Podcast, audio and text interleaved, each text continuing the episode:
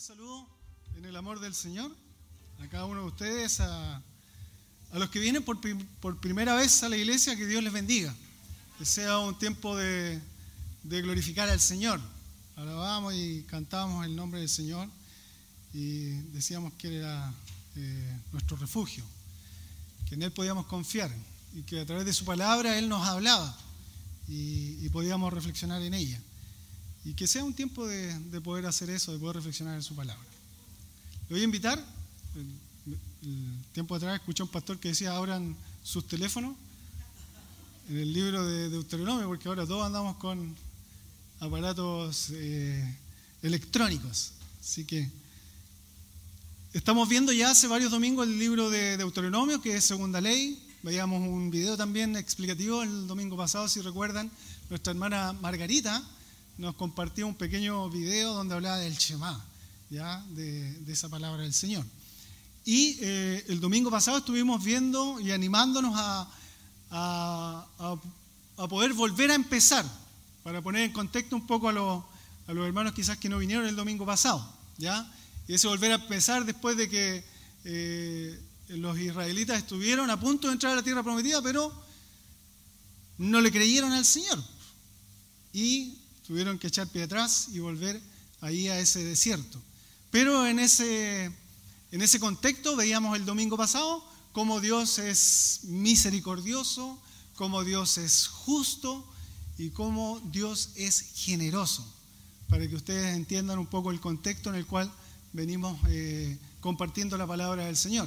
Y viendo cómo esto también se aplica a hoy día a lo que cada uno de nosotros está viviendo. Si usted tiene un tiempo ahí para para poder leer el libro de Deuteronomio, un libro en el cual nos ayuda a entender muchas de las situaciones que hoy día estamos viviendo. Ahí hay, textos que eh, habla Moisés al pueblo, en el cual le explica cómo deben conducirse unos con otros, explica cómo deben hacer cuando hay conflicto, explica, eh, habla de la ciudad de refugio también, eh, en, algún, en algún texto ahí, para que usted estudie y vea que eh, el Señor es misericordioso. Y que Él desde hace, desde que creó el cielo, la tierra y creó al ser humano, desde ahí que colocó el amor y su misericordia en cada uno de nosotros. Así que le invito a que leamos ahora eh, Deuteronomio capítulo 3. Vamos a leer el principio del versículo 12 al 23. ¿Ya? Y hoy día lo que yo quiero compartir es eh, cómo este texto nos lleva a, que nos unamos y que nos sigamos animando también. Porque es importante eso hoy en día, sobremanera, el poder unirnos y el poder animarnos. Dice así Deuteronomio capítulo 3, versículo 12 al 23. Y esta tierra que heredamos en aquel tiempo, desde Aroer, que está junto al arroyo de Arnón, y la mitad del monte de Galaad, en sus ciudades, la di a los rubenitas y a los gaditas, y el resto de Galaad, y todo Basán del reino de Oc, toda la tierra de Argot, que se llamaba la tierra de los gigantes, lo di a la medida, a la media tribu de Manasés. Yair, hijo de Manasés, tomó toda la tierra de Argot hasta el límite en Jesús y Moacá, y la llamó por su nombre, por su nombre, Basanabot, Yair hasta hoy. Y Galaad se lo di a Maquir. A los rubenitas y gaditas les di de Galaad hasta el arroyo de Armón, Arnón, perdón, teniendo por límite el medio del valle hasta el arroyo de Jacob, en el cual el límite de los hijos de Armón, de Amón, también el Arabá, con el Jordán como límite desde Cineret hasta el mar de Arabá, el mar salado, al pie de las laderas del Pisgá, al oriente. Y los mandé entonces diciendo, Jehová vuestro Dios os ha dado esta tierra por heredad, para, pero iréis armados todos los valientes delante de vuestros hermanos, los hijos de Israel. Solamente vuestras mujeres, vuestros hijos y vuestros ganados, yo sé que tenéis mucho ganado, quedarán en las ciudades que os he dado, hasta que Jehová de reposo a vuestros hermanos, así como a vosotros, y hereden ellos también la tierra que Jehová vuestro Dios les da al otro lado del Jordán. Entonces os volveréis cada uno a la heredad que yo os he dado. Ordené también a Josué en aquel tiempo diciendo, tus ojos vieron todo lo que Jehová vuestro Dios ha hecho a aquellos dos reyes. Así hará Jehová a todos los reinos de los cuales pasarás tú. No les temas, no los temáis, porque Jehová vuestro Dios es él es el que pelea por vosotros. Y oré a Jehová en aquel tiempo diciendo. El versículo 23. Perdón que ahí se me cortó. Diciendo, hasta ahí llega, perdón. Hasta ahí llega el 23, quería leer hasta ahí. ¿Ya? Oremos al Señor. Padre nuestro, te damos gracias por su palabra. Señor, eh, a disponernos a escuchar su palabra, lo que usted quiere decirnos hoy día. Que podamos, Señor, eh, abrir nuestros oídos, que podamos, Señor, concentrarnos, que cualquier situación, Señor, ajena, podamos, Señor, eh, dejarla fuera de nuestros pensamientos y que podamos, Señor, escuchar su voz. Gracias por cada uno de mis hermanos, amigos o visitas que han llegado hasta acá y de los que quizás están conectados.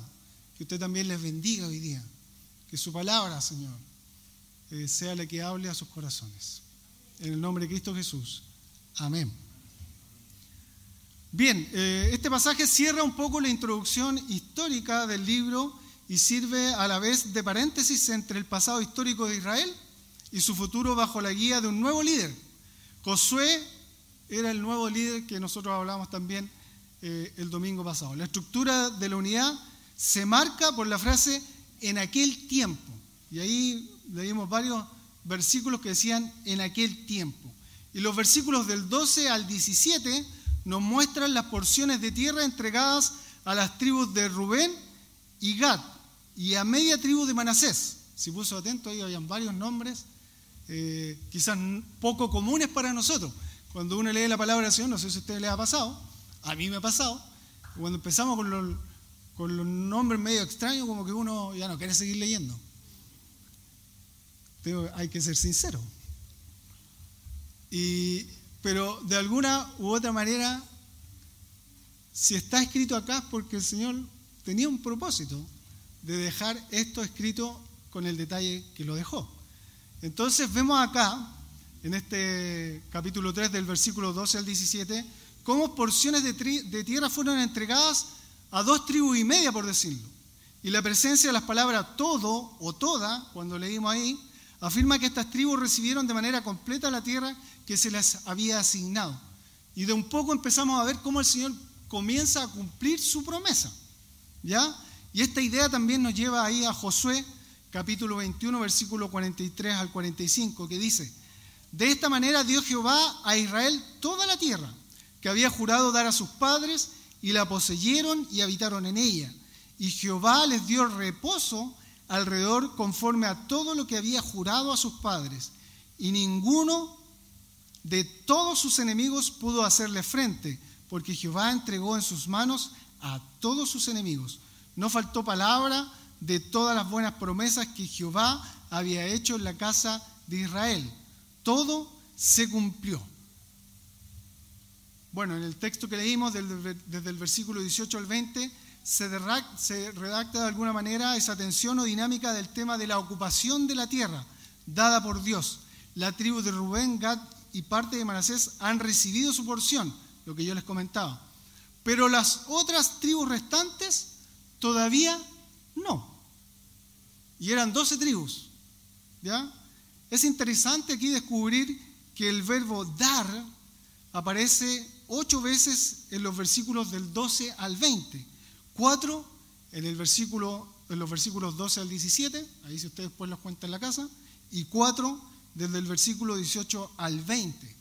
¿Y qué quiero decir esto? Que muestra un balance entre lo que ya se ha recibido y lo que todavía no. Por eso, los que ya han recibido la tierra, ¿saben lo que tenían que hacer? Y a mí me llamó un poco la atención también esto. Debían ayudar a los que todavía no la habían recibido. Así el todo de Dios y del pueblo podría ser realidad. De alguna manera el Señor nos está enseñando aquí que debemos involucrarnos con el pueblo o con los hijos o con los que somos hijos de Dios. Eso nos está diciendo acá. Nada faltó, ahí decía en Josué, no faltó palabra de todas las buenas promesas de Jehová había hecho en la casa de Israel. Todo se cumplió. Todo se cumplió. El Señor promete y el Señor cumple. Y por eso el Señor nos llama hoy día también a unirnos. Esta solidaridad, podríamos decir, colectiva, o apoyo, o ayuda, o respaldo, es una de las características del pueblo de Dios. Sus miembros se sentían inevitablemente unidos. Y esta unidad nos muestra un principio espiritual básico que tiene consecuencias aún hasta el día de hoy. ¿Qué quiero decir con eso? En que nosotros debemos unirnos entre nosotros. Hechos 2, 44 al 47, texto muy conocido que dice, todos los que habían creído estaban juntos y tenían en común todas las cosas, y, vendían sus propiedades y sus bienes, y los repartían a todos, según la necesidad de cada uno, y perseverando unánimes cada día en el templo y partiendo el pan en las casas, comían juntos con alegría y sencillez de corazón, alabando a Dios y teniendo favor con todo el pueblo y el Señor añadía cada día a la iglesia a los que habían de ser salvos. Eso quiere el Señor.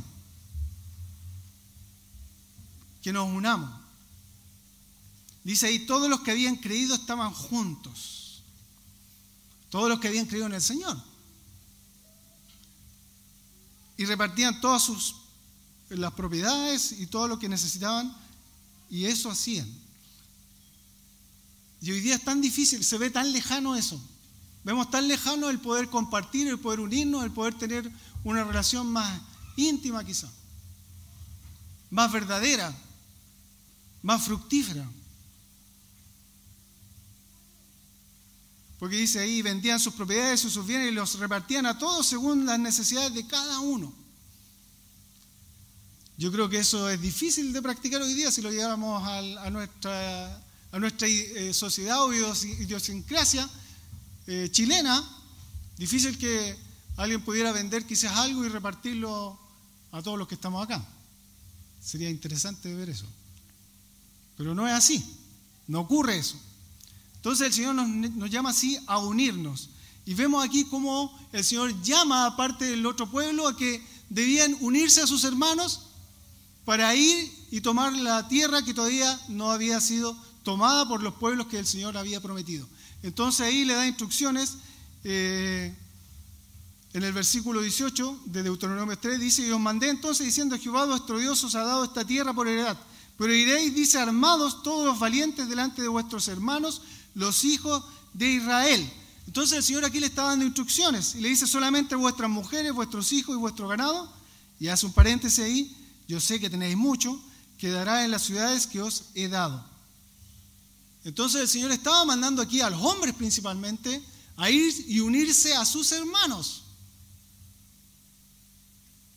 Entonces es importante que nos unamos a lo que el Señor está haciendo hoy día en nuestra iglesia, en, en nuestra familia, en lo que está haciendo en nuestras vidas principalmente. Entonces, todo esto nos llama a unirnos. Eso es lo que de alguna manera quiero decir. Que nos unamos. Así como el pueblo de Israel se unió, que lo hagamos nosotros hoy día. Y por eso también compartía el texto de Hechos, donde inicia, se inicia la iglesia, donde inicia el Señor la iglesia. Y la iglesia parte con Jesucristo. Cuando Él viene aquí a la tierra y muere. Y dice, le dice a Pedro sobre esta roca edificaré mi iglesia pero la roca en sí es el Señor Jesucristo. Entonces debemos unirnos a lo que Dios está haciendo. Decía ahí el, en Hechos 2.47, alabando a Dios y teniendo en favor todo el pueblo, con todo el pueblo, y el Señor añadía cada día a la iglesia los que habían de ser salvos. El Señor va a añadir los que tienen que ser salvos. Y el Señor también nos llama a animarnos eh, los versículos 21 al 22 de, del texto que leímos de Deuteronomio, dice, ordené también a Josué en aquel tiempo, diciendo, tus ojos vieron todo lo que Jehová vuestro Dios ha hecho a aquellos dos reyes. Así hará Jehová a todos los reinos de los cuales pasarás tú. No los temáis, porque Jehová vuestro Dios, Él es que pelea por vosotros. El Señor es que pelea. Y aquí se retoma el tema de ver, que hablamos domingo atrás en el Deuteronomio capítulo 1, para marcar la diferencia entre la generación del pasado, cuyos ojos se cegaron y no pudieron ver las grandes promesas o hazañas que hacía Dios, y la generación del mañana, que asegura la cercanía divina si es capaz de ver lo que Dios hará. ¿Somos capaces nosotros de ver lo que Dios está haciendo y lo que Dios hará? Y el secreto aquí de todo esto que aparece ahí en el versículo 22 es no temer. Si recuerdan, hablábamos también de los gigantes. El temor a los gigantes dejó ciego al pueblo en el pasado. En esta ocasión, la única manera de poseer la tierra prometida que Dios les había dado era la confianza de hacer de Dios su Señor único y que, Él es el que pelea por nosotros. El Señor es el que pelea por nosotros. A veces nosotros queremos tomar eh, las armas, pero el Señor es el que pelea. Debemos confiar en Él, debemos estar seguros que Dios está obrando en nuestra vida, debemos tener esa seguridad. Y aquí vemos eh, en el capítulo 3 de, volviendo al capítulo 3 de Deuteronomio, vemos una oración de Moisés. Y quizás es una oración para que tomemos algunas lecciones nosotros también. El capítulo 23 en adelante dice, y oré a Jehová en aquel tiempo, diciendo, Señor Jehová, tú has comenzado a mostrar a tu siervo tu grandeza y tu mano poderosa, porque ¿qué Dios hay en el cielo, ni en la tierra que haga obras y proezas como las tuyas? Pase yo, te ruego, y vea aquella tierra buena que está más allá del Jordán, aquel buen monte y el Líbano. Pero Jehová se había enojado contra mí a causa de vosotros, por lo cual no me escuchó. Y me dijo Jehová, basta, no me hables más de este asunto. Moisés no había perdido la esperanza de poner los pies en la tierra prometida. Créanme que yo no había leído este versículo. Yo no sabía de esta oración que Moisés le había hecho al Señor. Porque aquí le estaba, porque el Señor le había dicho que él no iba a entrar. Estaba clarito que el Señor le había dicho aquí no va a entrar. Pero ¿qué le está pidiendo Moisés acá? Le está pidiendo entrar a la tierra prometida. No había perdido la esperanza. Era anciano y estaba cansado. Los días podían ser difíciles, pero con la ayuda de Dios, aún un anciano podría recibir quizás fuerzas suficientes para entrar en esa tierra prometida. Pero el Señor le había dicho claramente que debido al pecado del pueblo no entraría en la tierra prometida. Ahí en Deuteronomio capítulo 1, versículo 37. Pero sintió el deseo de volver a pedirle a Dios este privilegio. Pero la respuesta de Dios fue definitiva. Y quizás muchas veces nosotros no queremos escuchar la respuesta de Dios, porque no nos gusta. Porque sabemos que no nos va a gustar lo que nos dice el Señor. Y quizás muchas veces hemos escuchado alguna predicación o alguien, quizás un hermano que sabemos que viene hablando de parte del Señor, no nos va a gustar lo que nos dicen. Pero ¿cuál fue la respuesta del Señor? Ahí en el versículo 26, pero Jehová se había enojado contra mí por causa de vosotros, por lo cual no me escuchó. Y nosotros decimos siempre que el Señor nos escucha. Pero hay que ver el contexto en el cual está ocurriendo esto. Y me dijo Jehová, basta, no me hables más de este asunto. Si el Señor había sido clarito, no le había, no le había dicho como, como nosotros, como los chilenos, cuando decimos, no, ahí lo vemos, lo vemos mañana. Ese mañana puede ser mañana, pasado mañana o en una semana más. El Señor fue clarito le dijo que no iba a ser, no iba a entrar. Y después le dice acá, no me hables más de este asunto. Yo me pondría nervioso si el Señor me dice así, no me hables más de este asunto. Es como cuando el jefe o alguien nos dice, no me hables más de esto. Es como que ya sabemos que ya no hay, no hay vuelta atrás. Cuando pedimos algo, a Dios debemos considerar algunos aspectos. Y por eso quiero que analicemos un poquito esta oración. ¿Qué es lo mejor para Moisés? ¿Qué es lo más adecuado para el pueblo? ¿Y qué es lo que era bueno aquí para Josué? Según lo que vemos en esta oración que hace Moisés le hace al Señor. Porque ahí el versículo 23 comienza diciendo, y oré a Jehová en aquel tiempo. Para Moisés, sin duda él pensaba o creía que aún le quedaba algún trabajo útil para, hacer. ¿Cuántos de nosotros nos pensamos y decimos, todavía tengo algo útil que hacer? Y teniendo en cuenta su experiencia, sería bueno para él ver al pueblo ya instalado en su nuevo hogar. Sin embargo, aún teniendo una buena motivación, las cosas que queremos para nosotros no son necesariamente las correctas. En nuestra humanidad muchas veces tenemos una mirada finita de las cosas. Solo Dios tiene la imagen global de lo que está ocurriendo en nuestras vidas. Quizás después de todo es posible que lo que queramos no sea lo mejor. Moisés pensó que en que no habría nada más quizás maravilloso que entrar en Canaán junto al pueblo de Israel. Pero ¿sabe qué? Cuando uno piensa en la respuesta de Dios, y quizás una buena motivación, el orar de esa manera, decir, Señor, permíteme Permíteme, Señor, entrar a la tierra prometida porque yo he pasado con este pueblo 40 años en el desierto. Y ha ocurrido esto, esto, esto y esto otro. Y yo he intercedido por ellos y he hablado por ellos y conversado con ellos. Concédeme, quizás eh, le estamos pidiendo hoy día cosas al Señor. Señor, déjame ver esto. Déjame ser testigo de esto. Pero ¿sabe lo que quiere Dios? más que Moisés quizás, hablando de Moisés, entrar en la tierra prometida, Dios quiere que entre al cielo, que llegue al cielo, que llegue a la morada que el Señor ha preparado para nosotros. Y quizás nosotros pedimos al Señor cosas y el Señor no nos está concediendo hoy día nada, o no nos está respondiendo de la manera que nosotros esperamos. Pero el Señor hoy día nos dice que se bastemos de la gracia y del amor del Señor, porque lo único que Él quiere es que nosotros lleguemos a la presencia de Él. Y eso es lo que queremos. Pablo decía, para mí el vivir es Cristo y el morir es ganancia.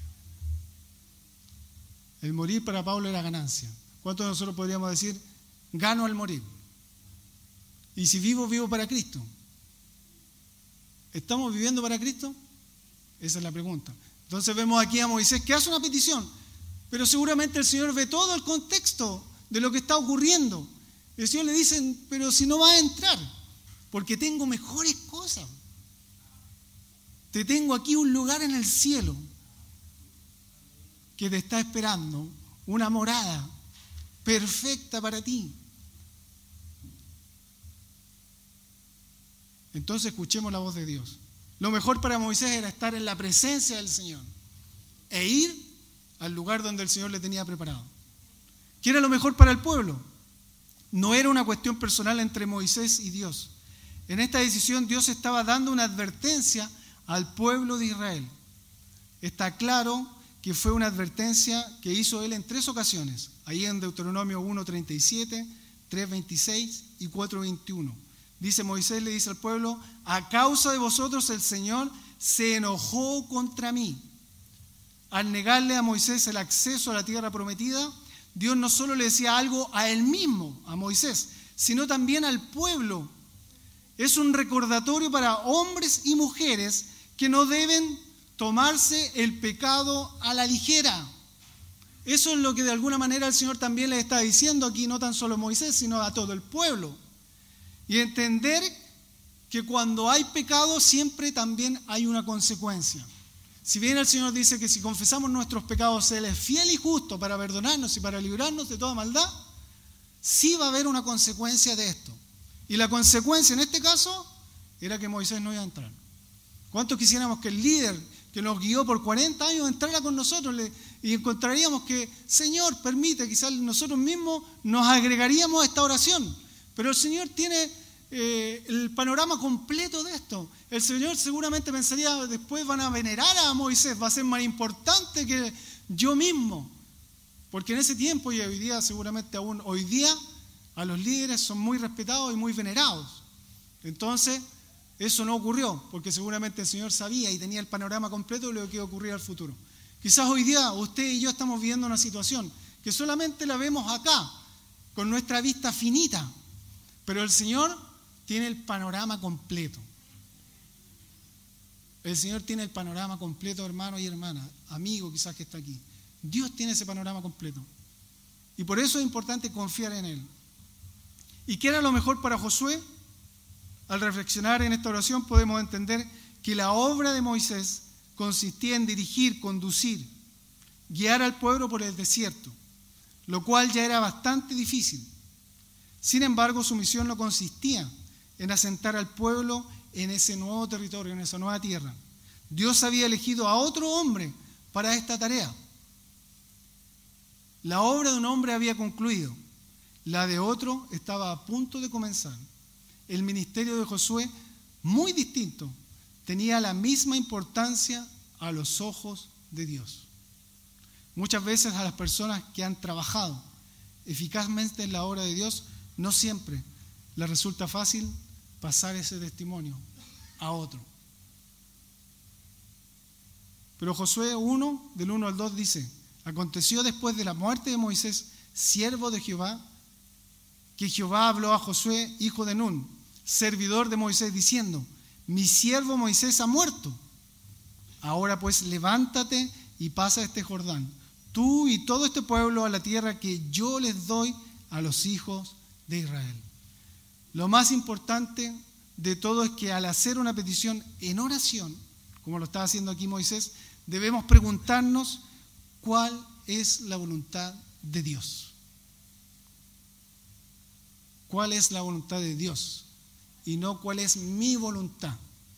¿Cuál es mi voluntad en lo que estamos viviendo hoy día, en, esta situación, en la situación puntual? ¿Cuál es lo que usted está viviendo hoy día como familia? Como iglesia también. ¿Cuál es la voluntad del Señor quizás en el problema que tenemos? ¿Cuál es la voluntad del Señor quizás en el trabajo? ¿Cuál es la voluntad de Dios que hoy día yo me esté relacionando con una persona o con otra persona? ¿Cuál es la voluntad de Dios? No, ¿cuál es mi voluntad? Entonces debemos entender y comprender que Dios es soberano. Por eso, a saber, Moisés sabía que no podía entrar a la tierra prometida.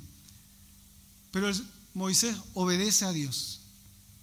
Y dice ahí el Deuteronomio, siguiendo el capítulo 3, 27-29, y sube al monte dispuesto a alentar a Josué y a exhortar al pueblo. O sea, escucha la voz de Dios en definitiva. ¿Y qué dice ahí? Dice, sube a la cumbre del Siga y alza tus ojos al oeste y al norte y al sur y al este y mira con tus propios ojos porque no pasarás el Jordán. De nuevo le dice el Señor.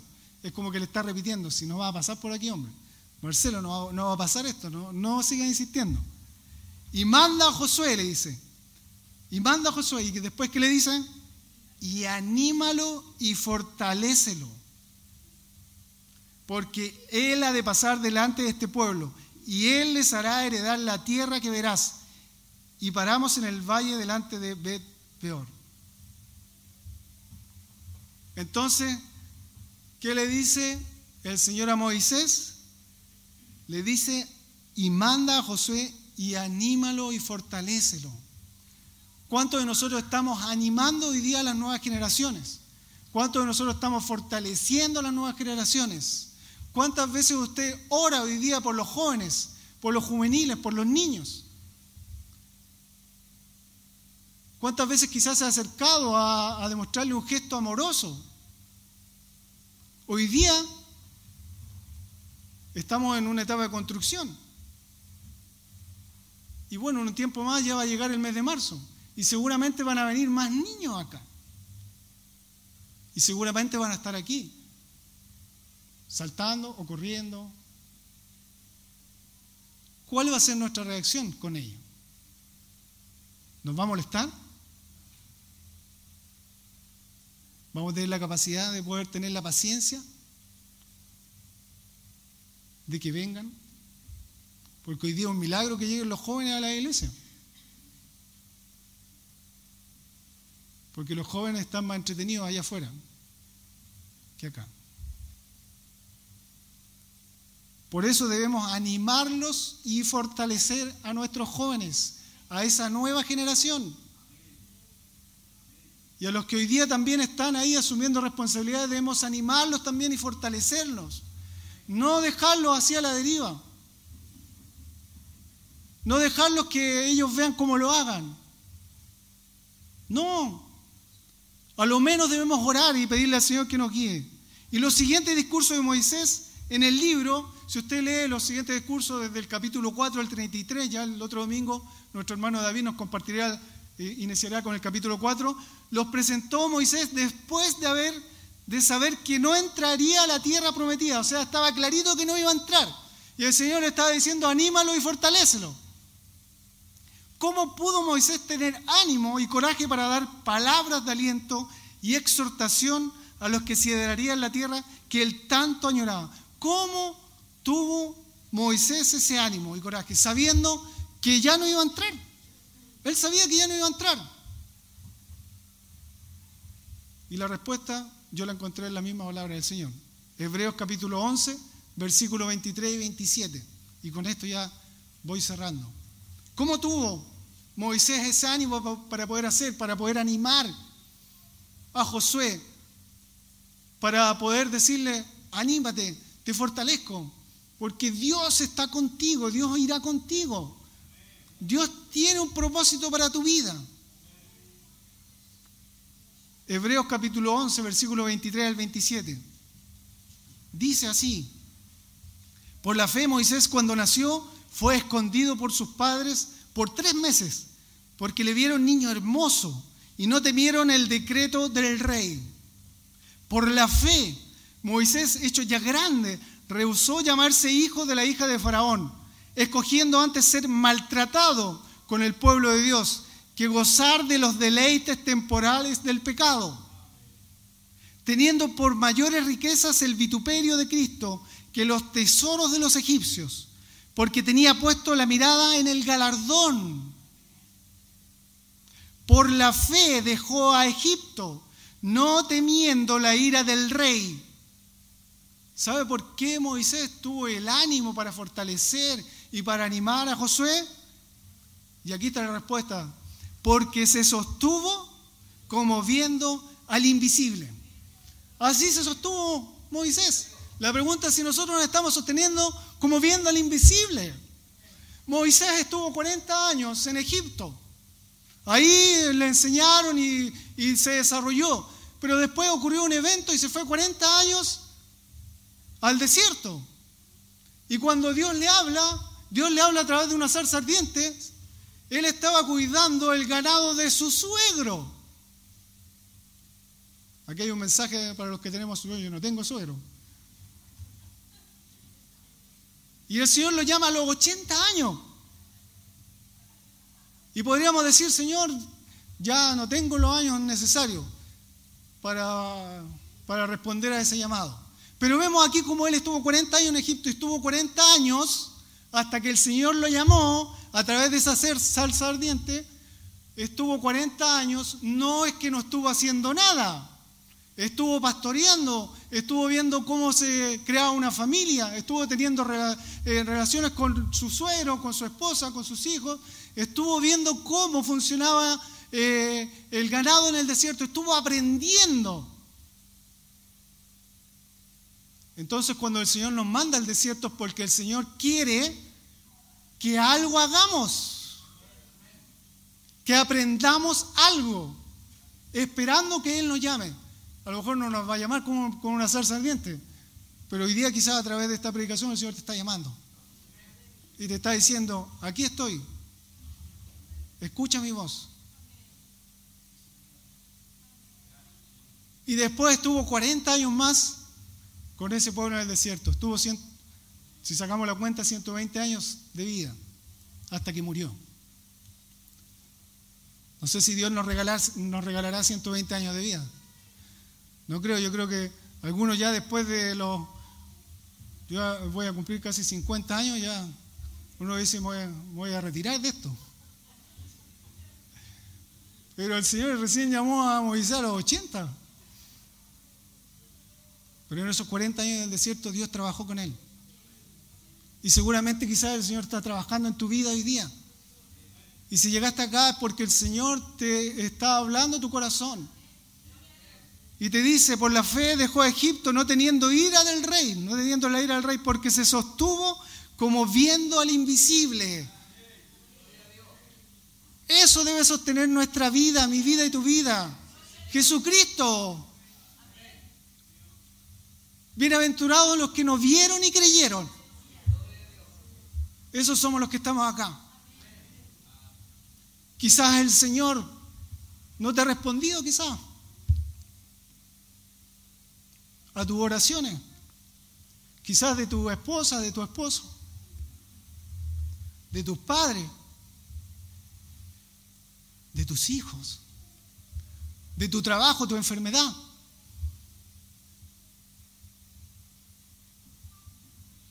Pero no te rindas. Lo que el Señor quiere contigo sí es que tú estés con Él. Que tú estés con Él. Voy pues a preparar un lugar, dice el Señor. Un lugar para ti y para mí. Sostengámonos hoy día, animémonos y fortalezcamos nuestras vidas. Y la vida de tu hermano, de tu familia, de tu iglesia, de los niños, de los jóvenes, de los adultos, de los más ancianos quizá. Unámonos, unámonos. En este tiempo el Señor nos está hablando a unirnos y animarnos. Así como lo hizo con el pueblo de Israel, el Señor también lo hace hoy día con su pueblo, que es usted y yo, que hoy día estamos aquí en la tierra. Le invito a orar, a inclinar su rostro y a entregar este tiempo al Señor. Padre nuestro Señor, oh Señor, te damos gracias por tu palabra. Ayúdenos, Señor, a animarnos, a fortalecernos entre nosotros a entender, Señor, que usted es, Padre, es el que tiene absoluto control de todo. Cuando somos sus hijos, Señor, y decidimos un día recibirle como nuestro Señor y Salvador, desde ahí en adelante, Señor, decidimos entregarle todo lo que éramos, sin restringir nada, Señor. Padre, así como Moisés estuvo 40 años en Egipto, después 40 años en un desierto, y después usted lo llamó, Señor, yo le pido, Señor, que escuchemos hoy día su voz, que podamos, Señor, realmente responder al llamado. Que si usted, Señor, le ha placido hoy día hablarnos a través de su palabra,